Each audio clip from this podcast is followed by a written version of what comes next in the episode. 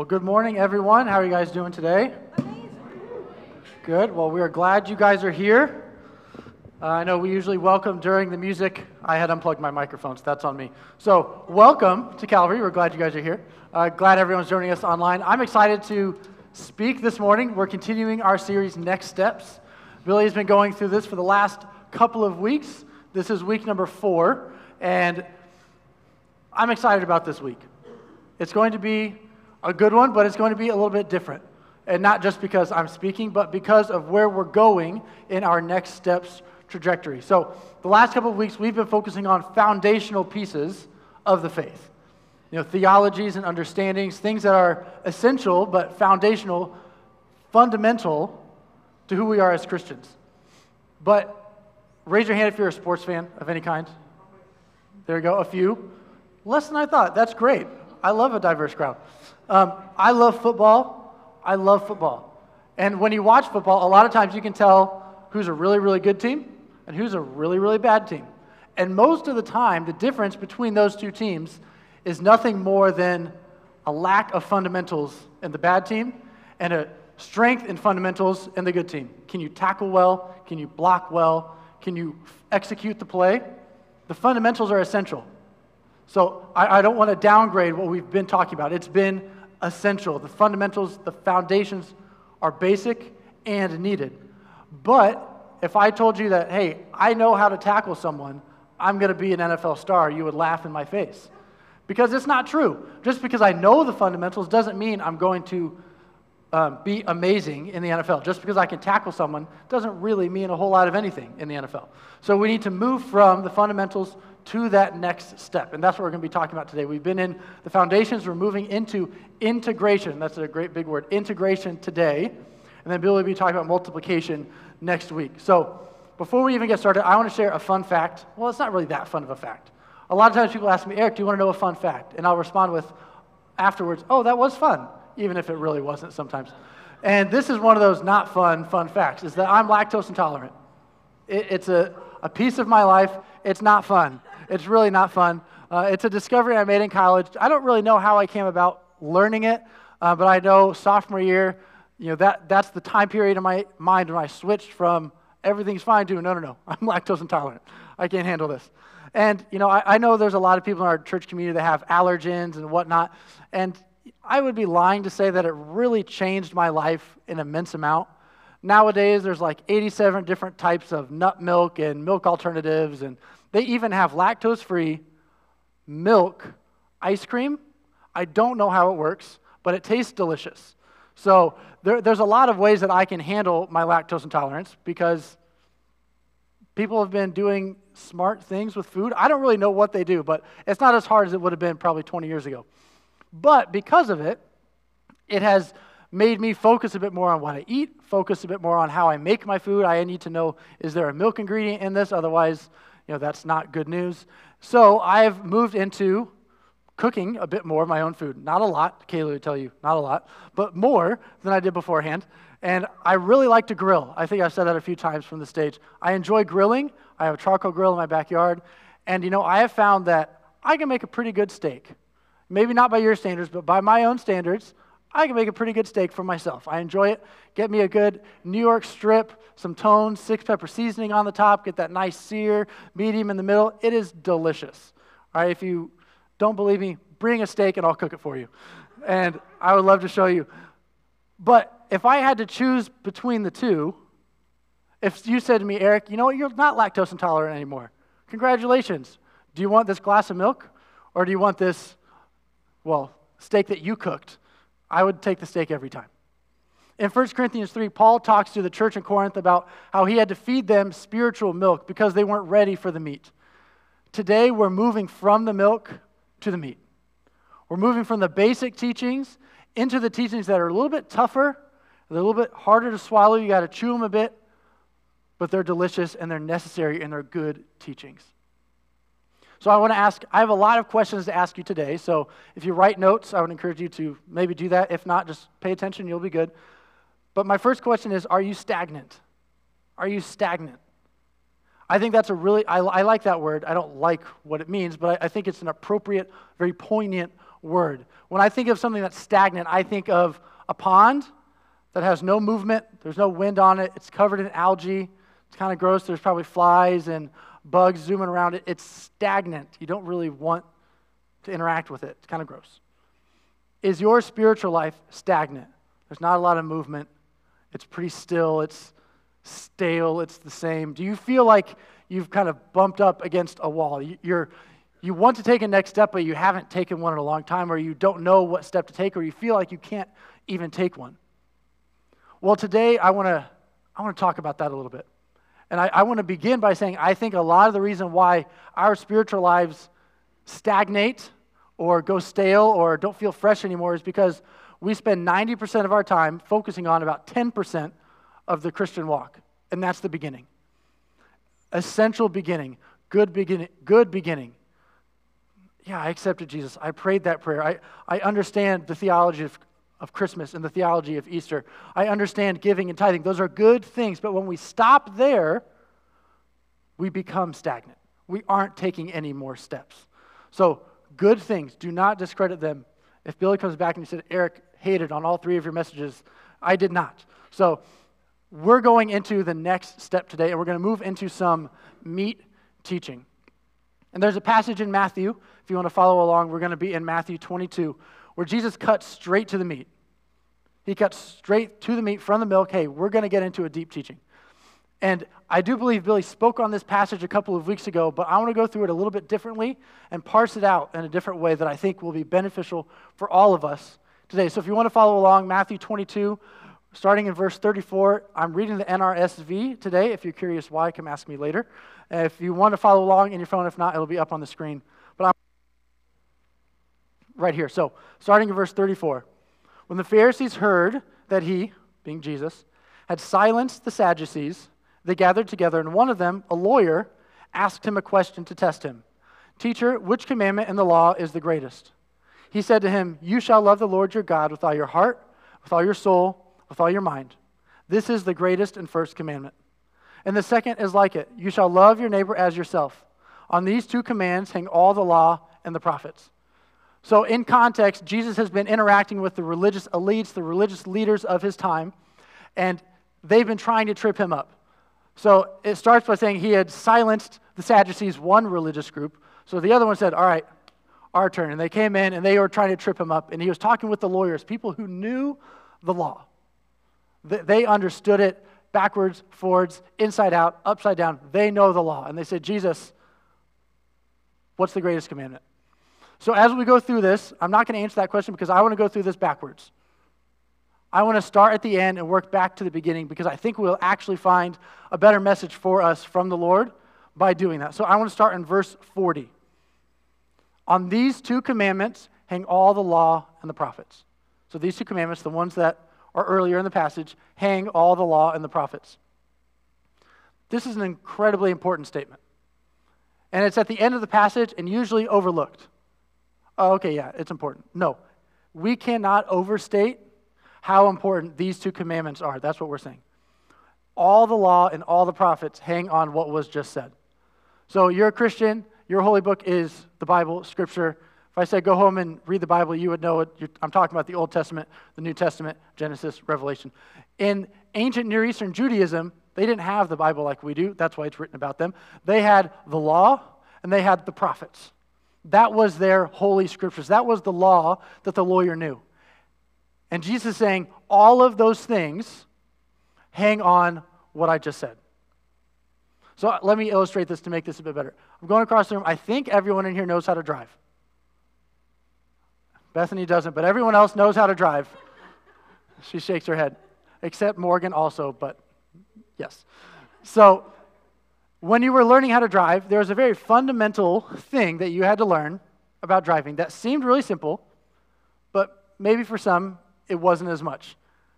It's that the gas is on the right and the brake is on the left. Gas on the right, brake on the left. And as the youth pastor, I know some of our students who are learning how to drive are terrified by that concept because they're like, I can't get it wrong. Gas on the right as they accelerate, brake on the left, and they hit the brake.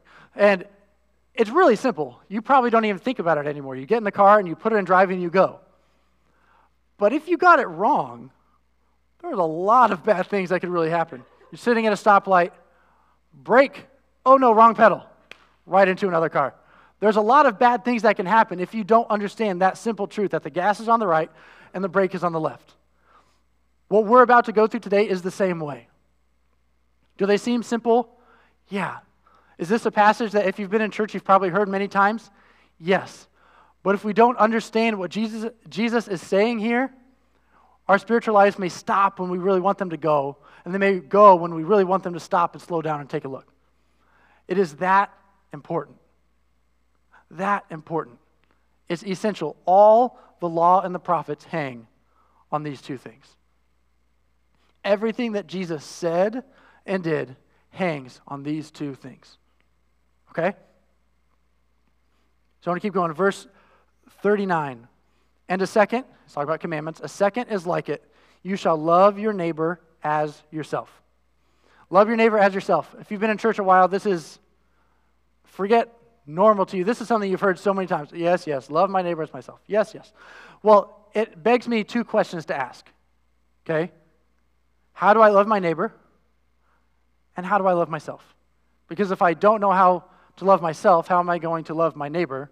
And if I don't love my neighbor, am I doing what Jesus is calling me to do? So there's those two questions that I want to go through over the next couple of minutes. So we're going to start with the easy one love yourself. Love yourself. This is a concept that is unfortunately very misunderstood. Because a lot of times when we think love yourself, we normally think something like this. Once a year, Donna and I spend a day treating ourselves. What do we treat ourselves to? Clothes. Treat yourself. Fragrances. Treat yourself. Massages. Treat yourself. Mimosas. Treat yourself. Fine leather goods. Treat yourself. It's the best day of the year. The best day of the year! We think treat yourself like, all right, I'm going to go buy the car I want, the clothes I want, the house I want. I'm getting that job. I don't care who I step on.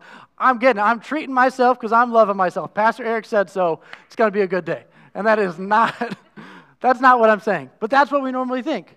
Love yourself. It's this healthy, wealthy, get money, get things. I'm going to love myself. But that's what the culture says. That's not actually the way to love yourself. And there is a real way to love yourself. It's important. And it is this loving yourself is really about taking care of yourself and accepting all the gifts that Jesus has given us, allowing yourself to receive what the Lord has for you. That's how you love yourself. That's how you love yourself.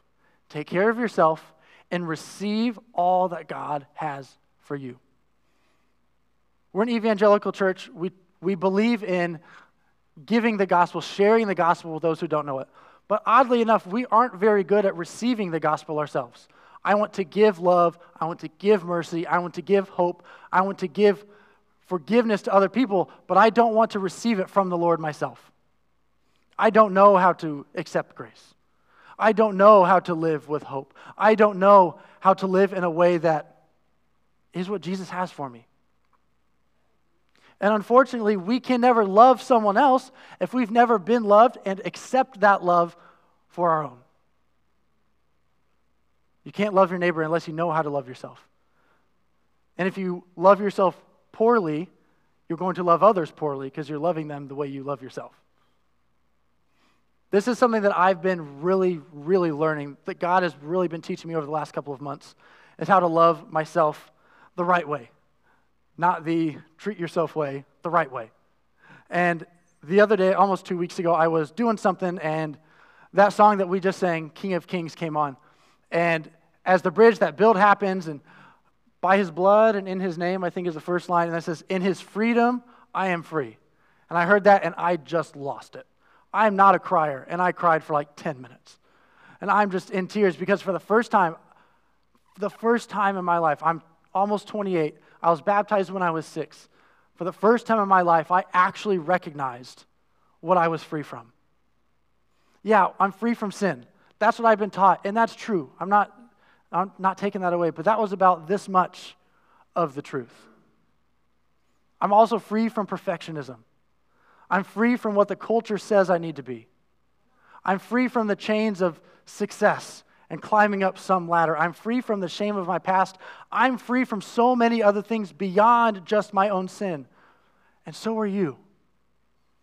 And when we can accept that that's the freedom that we have, we can begin to receive things like grace. We can begin to receive things like mercy. We can begin to live in something like hope. And we can begin to love and live in God's love. But we have to love ourselves first. We have to understand that freedom. We have to recognize that freedom is not just doing whatever I want to do. That's not freedom, that's chaos. Freedom is living in what the Lord has blessed me with.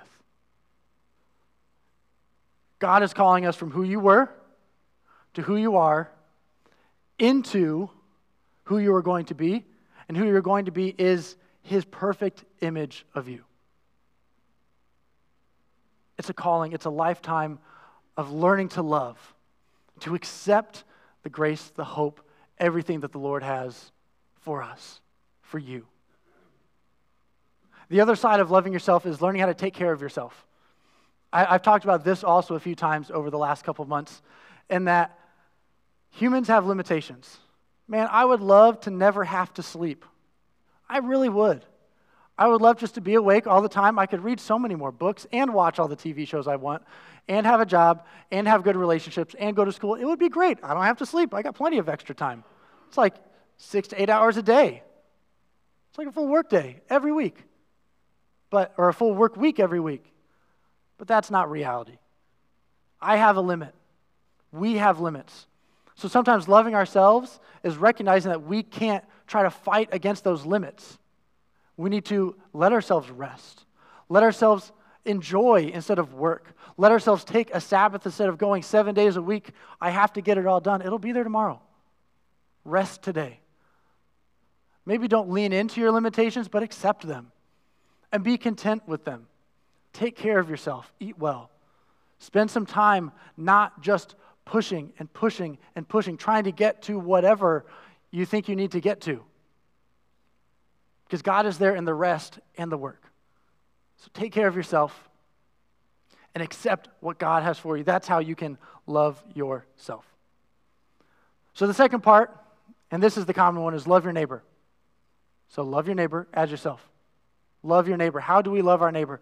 When we talk about loving our neighbor, pastors usually take you to Luke, I believe, chapter 22, and the story of the Good Samaritan, which is a really common story. It's even common outside of the church, where the lawyer comes and he says, Jesus, what's the greatest commandment? And he says, Love your neighbor.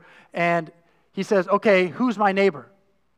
And instead of Jesus saying, That guy, he says this parable. And it's the story of a man who was walking on a road, got beat up, almost murdered, everything was stolen, and the religious elite went by, and the pious man went by, and the Samaritan, the outcast, the one who was on the margins, came by, picked him up, cleaned his wounds, took him to an inn, gave him a room, paid the guy, and says, Hey, charge everything to my account until I get back. So instead of Jesus saying, This is your neighbor, he flipped it around on him and said, You are the neighbor. How do I love my neighbor? by being a neighbor. Not by understanding who my neighbor is and isn't, but by saying, I'm the neighbor. Everyone in front of me is who I should love. I have to be the, the neighbor. So, the really cool part about what Jesus did, so he taught that, and then he died on the cross, and then he rose and he resurrected, and he took all of those good neighbors and put them together into the church. And that's us. The church is a community. And I want to use those words almost interchangeably a community. A community is a combination of neighbors. So it begs another question. I'm telling you, so many questions this morning. What is community? What is a community? And if we can't answer that question, we can never be one.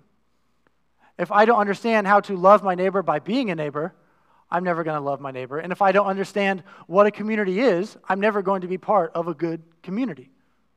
Right? It only makes sense. So, as we are trying to understand a community, unfortunately, we lean into the cultural's view of what a community is.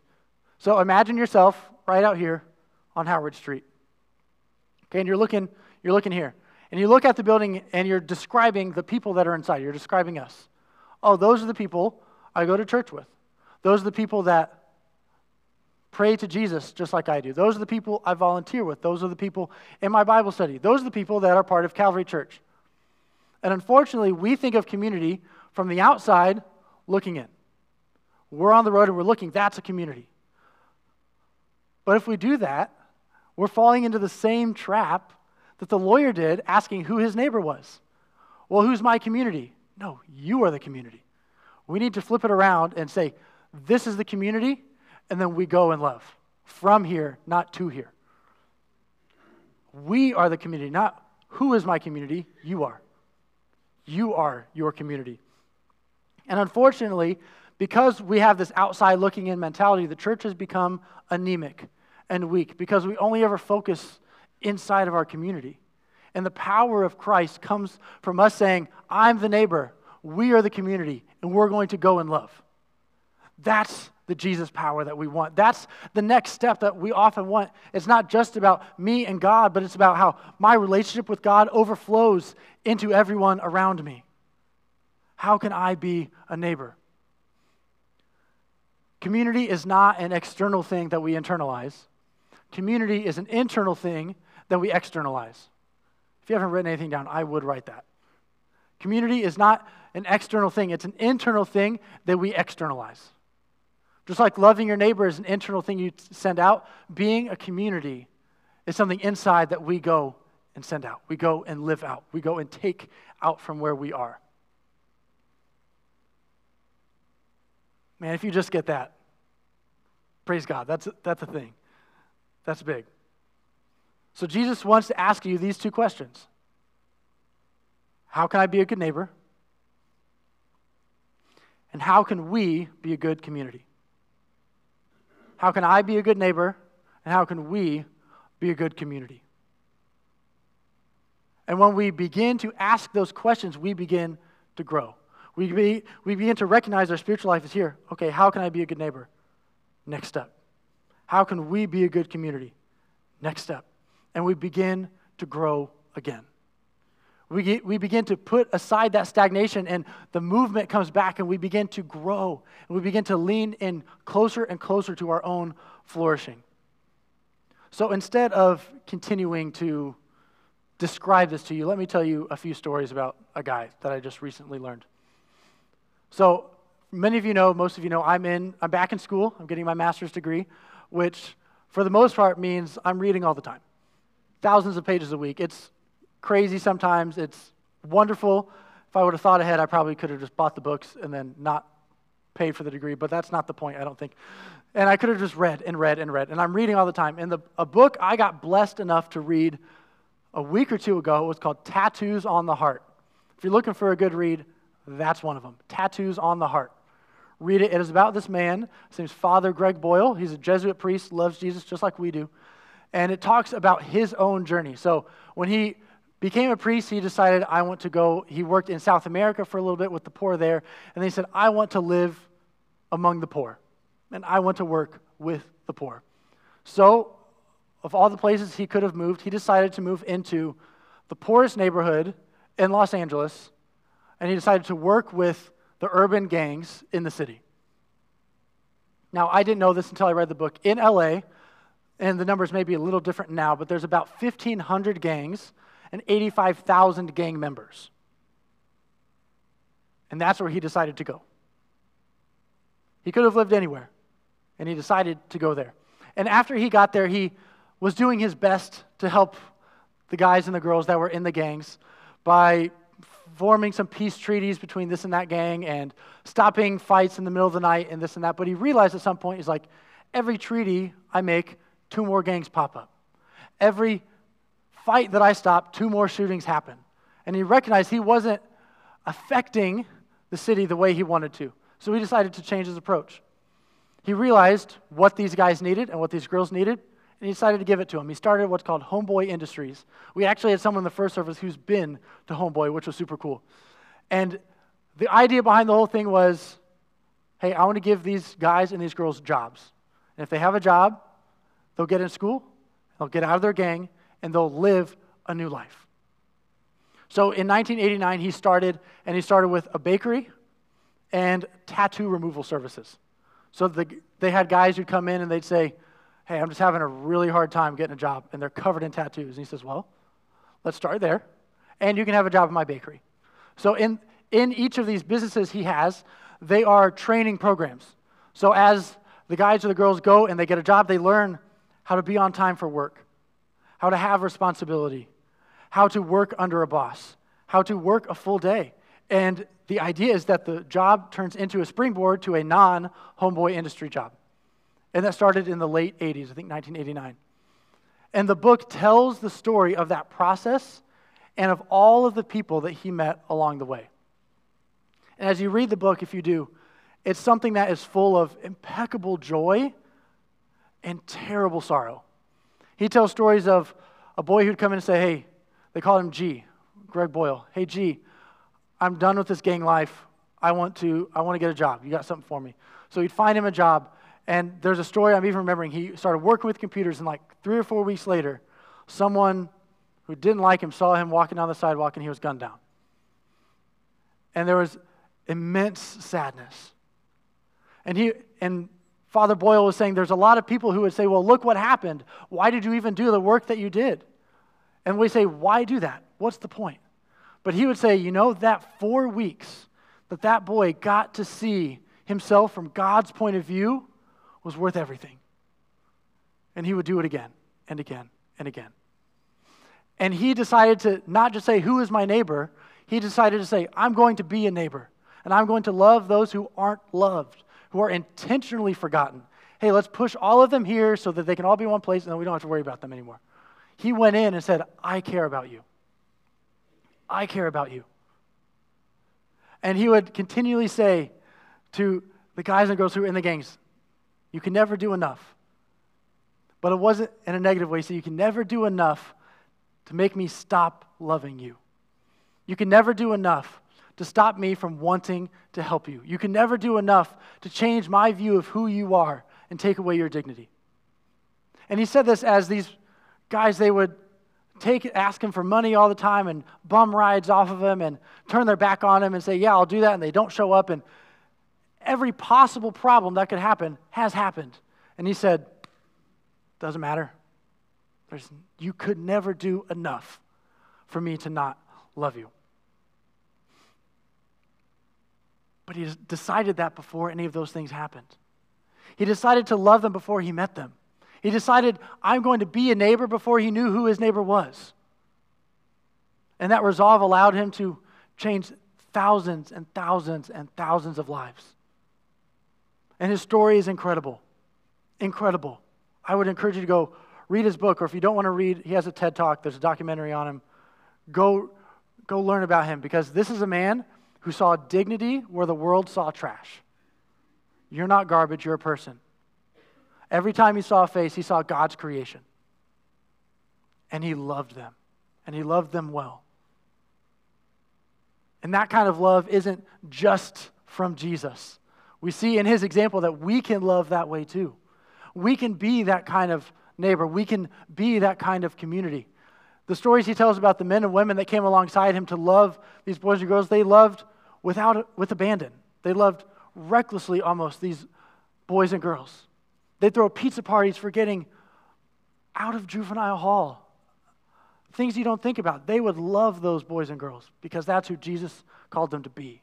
Not what he called them to do, who he called them to be. So he, stops draw, he stopped drawing a line between us and them. He said, There's just us. There's just us. And I'm going to love every single one of them. So I, I've got to keep going. But there's a few ways that we can lean into being a good community, a few practices. And I would encourage you not to limit yourself to a practice. I want you to lean into a posture, a preference of the heart. I'm going to be this kind of person, but here's some things that we can lean into. If you put them on the screen, Elaine, that'd be great. Try turning your focus to others. Don't focus on yourself as much, focus on someone else. That's the first step. How do I be a neighbor? Be a neighbor. Talk to your neighbor. Don't focus on you and your own time, focus on them. Love like Jesus loved. I mean, that's a tall order, I know. But why don't we try to do it? How did Jesus love? Okay, I'm going to I'm going to do this. I'm going to try to love and live like Jesus. I'm going to love and live without boundaries, love and live without fear. I'm going to love and live in a way that gives hope to everyone. Doesn't matter who they are. Doesn't matter if they look like me, sound like me, believe what I believe, live the same lifestyle I live. I'm going to love them because that was the call. That is the call.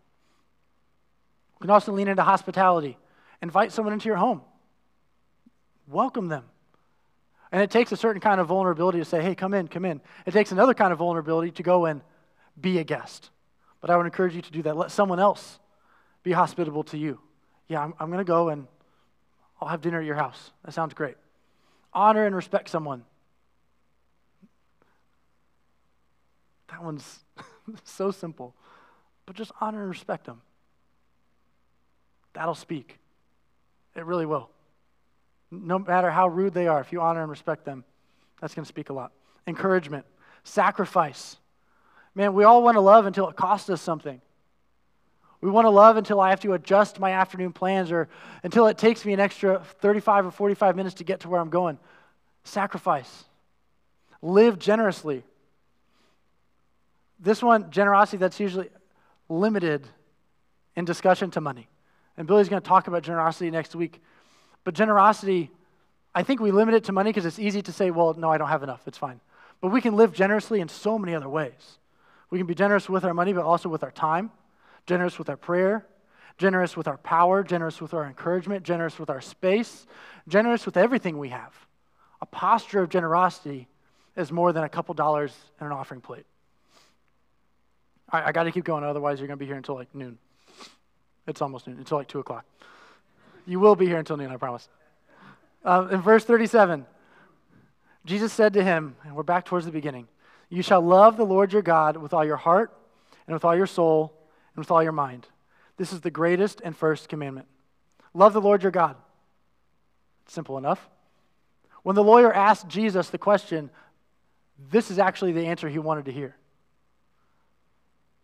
This is actually not a new statement. This is actually a quotation from Deuteronomy 6 in a passage called the Shema, which was a core piece of the Old Testament teaching. Love the Lord your God with all your heart, soul, mind, and in Deuteronomy it also adds strength. And I love that because it is holistic. It's one of my favorite words. If you haven't heard it, I'm going to say it for probably the rest of my life. It's holistic. All that means is it engages every part of us. It's not just something I need to understand. It's not just something I need to feel or believe. It's not just something I need to do. It engages all of us.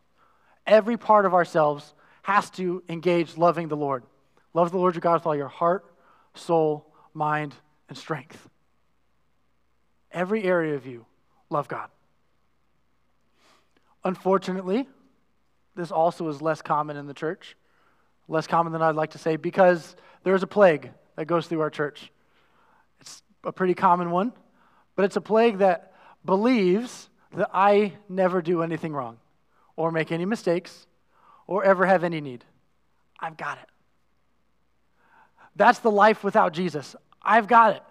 I've got enough money. I've got the job. I, have got the time. I can take care of it myself. Don't worry. I'm good. You're going to question what I said? Why? I'm never wrong. And we may never say this, but a lot of us live like this. A lot of us live in a way that is mistake free. It's just me. That's how I am. I was born this way. I'm living my truth. I've got it. It's, it's me. I'm good. Don't worry. Let me do me.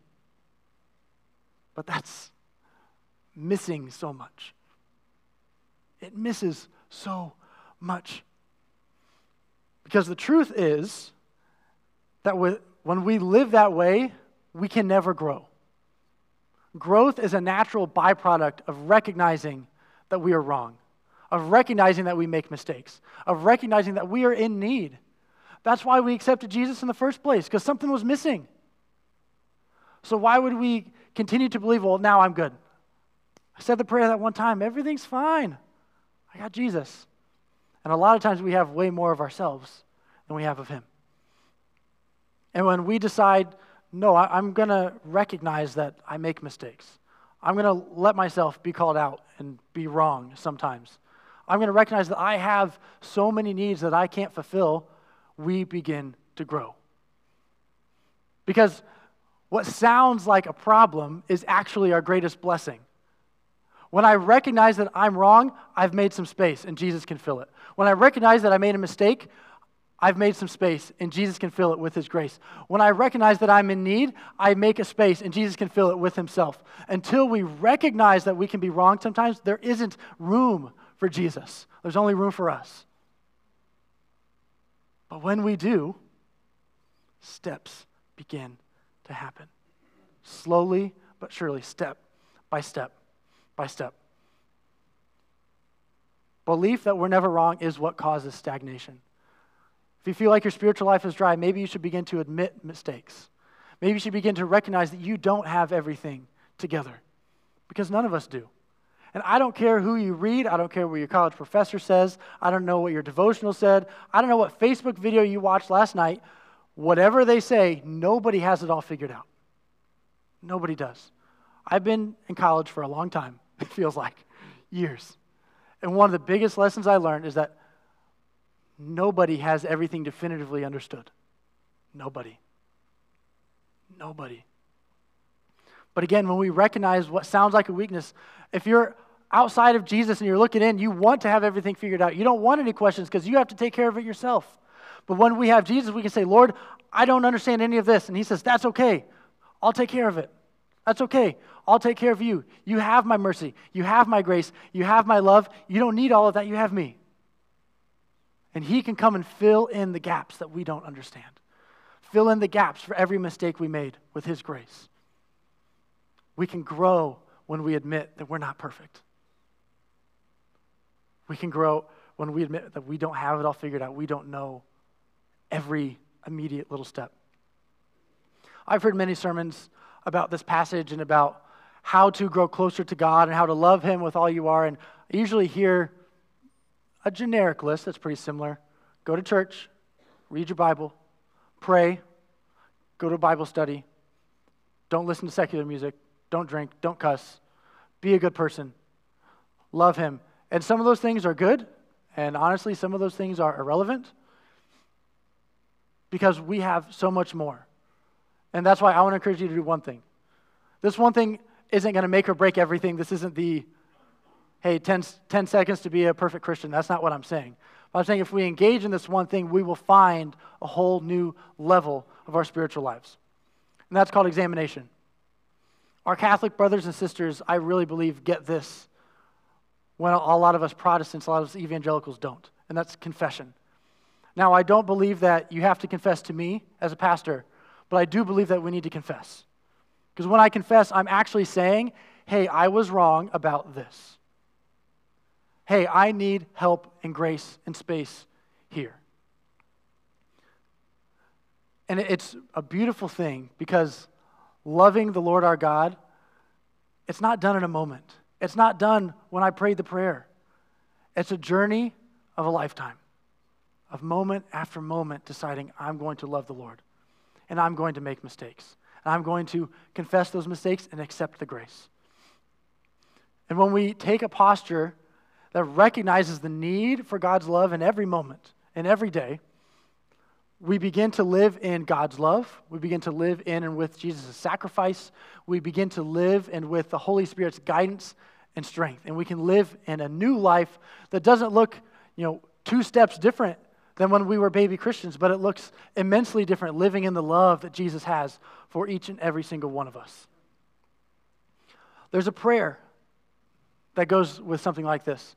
St. Ignatius, in I believe the first or second generation, right after the early church, okay, so this is old.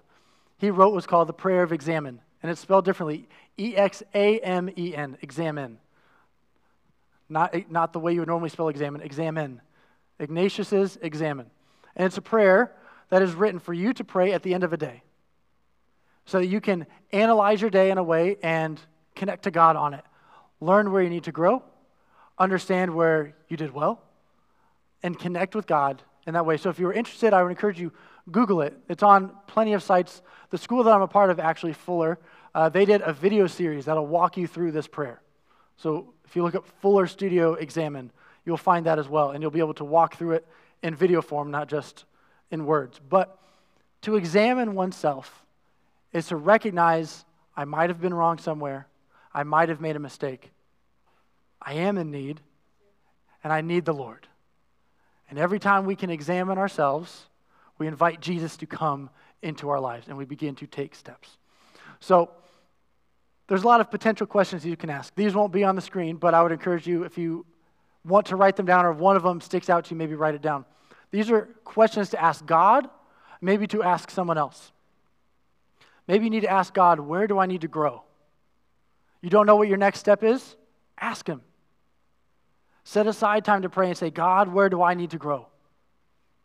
And then take the time afterwards to sit and wait and listen for the Spirit to say, you need to grow here. You need to grow here.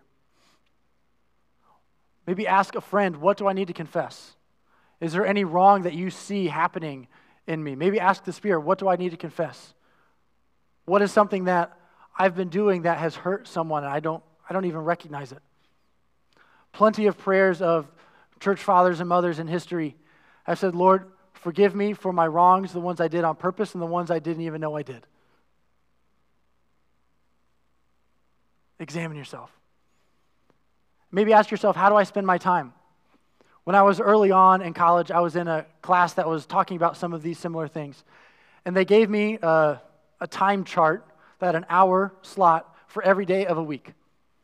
And my professor said, take this, come back, you know, next week, all filled out, outlining how you've spent your time during each day. And if you think, man, I'm very good at managing my time, do one of those and you'll change your mind immediately. In college, I'm like, I'm at class on time, I get my homework done. And as I went through, I recognized how much time I spent in school, you know, doing church things, but also how much time I spent doing my classwork, and then how much time I spent just hanging out with friends, and how much time I meant taking care of myself. And I recognized that I actually didn't spend it as well as I had wanted to. And that happened even more so when I got out of college when there was no schedule for me. Hey, live your life, Eric. So maybe write down how do you spend your time? Do you spend your time at work, hours and hours and hours, with family, watching TV, investing? Maybe if your investment with the Lord is smaller than you'd want, maybe you increase it. Say, you know what, I want to take another step. I'm going to add an hour or two to this each week. It might be beneficial. Maybe you need to ask, where do I need forgiveness? That unintentional hurt or harm. Where was I not loving? Where was I not loving? Forget where was I wrong, but where did I not love like Jesus loved? Ask who do I need to be a neighbor to? Not who's my neighbor, but who, who do I need to take my neighborliness out to? Who needs to hear it? Who needs to know it? What areas of my life need hope? Maybe there's some pieces of you, some things from your past that you've tucked away into the dark corners of your heart, of your mind, of your soul, and you're like, I don't want to touch those. And those need to be resurrected. Those need hope. They need the light of Christ on them. Asking, where do I need hope? And when we begin to examine ourselves and begin to incorporate, we begin to integrate these pieces into our lives, we begin to live not out of, well, the Bible tells me to do this, and we begin to live from, I feel compelled to do this. I recognize the freedom Christ has given me, and I want someone else to know it. I've understood the grace as I accept God's grace in His mercy, and I want someone else to know that grace. It's so good. I hope they can experience it. We begin to move from, I'm doing this because the Bible says so, or my pastor says so, or because that's the Christian thing, to, I want to live this way. We begin to live not closed handed, but open handed, accepting all that Christ has for us and giving it to those who we can be a neighbor and a community to. And when we examine ourselves, we connect with God and we grow closer to Him and we can receive more so we can give more. And then we can receive again and give again. And it's a beautiful cycle of love that we see exampled in Christ. So, as we wrap up, I want to leave you with some questions. You may or may not have written some of the ones I just said, but these I would encourage you to ask yourself. Okay, if you didn't write anything, please do write these. Please do. Or take a picture of the screen or whatever you want to do. Because this is these are ways I hope that you can go and take your next step. By asking yourself, this is the doorway for you to walk through. Asking, how am I being a good neighbor? It'd be easy to hear this and just leave and say, That was a great message. It's going to be a good Sunday. But it's a different thing to say, okay, I heard something, and I'm going to ask myself this question How am I being a good neighbor? Ask yourself, how am I contributing to being a good community? Okay, so remember, neighbor is me. How am I taking the vertical, me and God, and expanding it to my neighbors and expanding it as a community? I want to be a part of a good community. How am I contributing to that community? And this one's going to sting, but asking, where am I wrong? And being willing to accept the answer. Not just asking, where am I wrong? Nowhere. Great. Sounds good. No. Asking, where am I wrong? And having the humility to say, okay, I'm going to change that. Okay, I'm going to grow. And lastly, asking, where am I not being loving? Where am I not being loving? Because if you don't know what next step to take, that's the one. Go and love someone. I feel stale in my relationship with God. I feel dry. Go love someone. Don't spend 16 more hours in a Bible study. Don't listen to the world's best worship playlist every day, all day. Those are good things, but go love somebody. Go love someone. Be a neighbor. Because when we begin to do these things, we begin to take these questions seriously. That is when we begin to say, you know what? I'm not a baby Christian anymore. I don't need that spiritual milk. I want the steak. I want the meat. I want that good life that Christ has for me. Again, we miss the movement because we focus so much here. We need to move here. And it's tougher, I promise. But it's worth it. I promise. It's worth it. Every single bit of it. All right, let me pray. Lord, we are so thankful for your grace. Because, Lord, we make more mistakes than we want to admit. We are wrong far more than we even know. And still, you say you can't do enough to lose out on my grace. You say that to us. You extend your love when we never deserved it.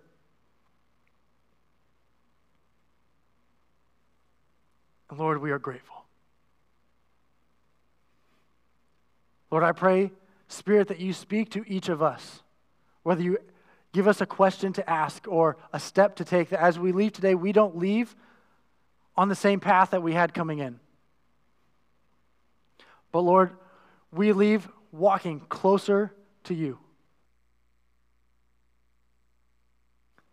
That's my prayer for this people today that we may learn to be a neighbor, that we may learn to be a community, that we may learn to love and take care of ourselves, and that we may learn to love you with every aspect of ourselves. We're thankful for you, Jesus, and the life you've blessed us with and called us to. It's in your name we pray. Amen.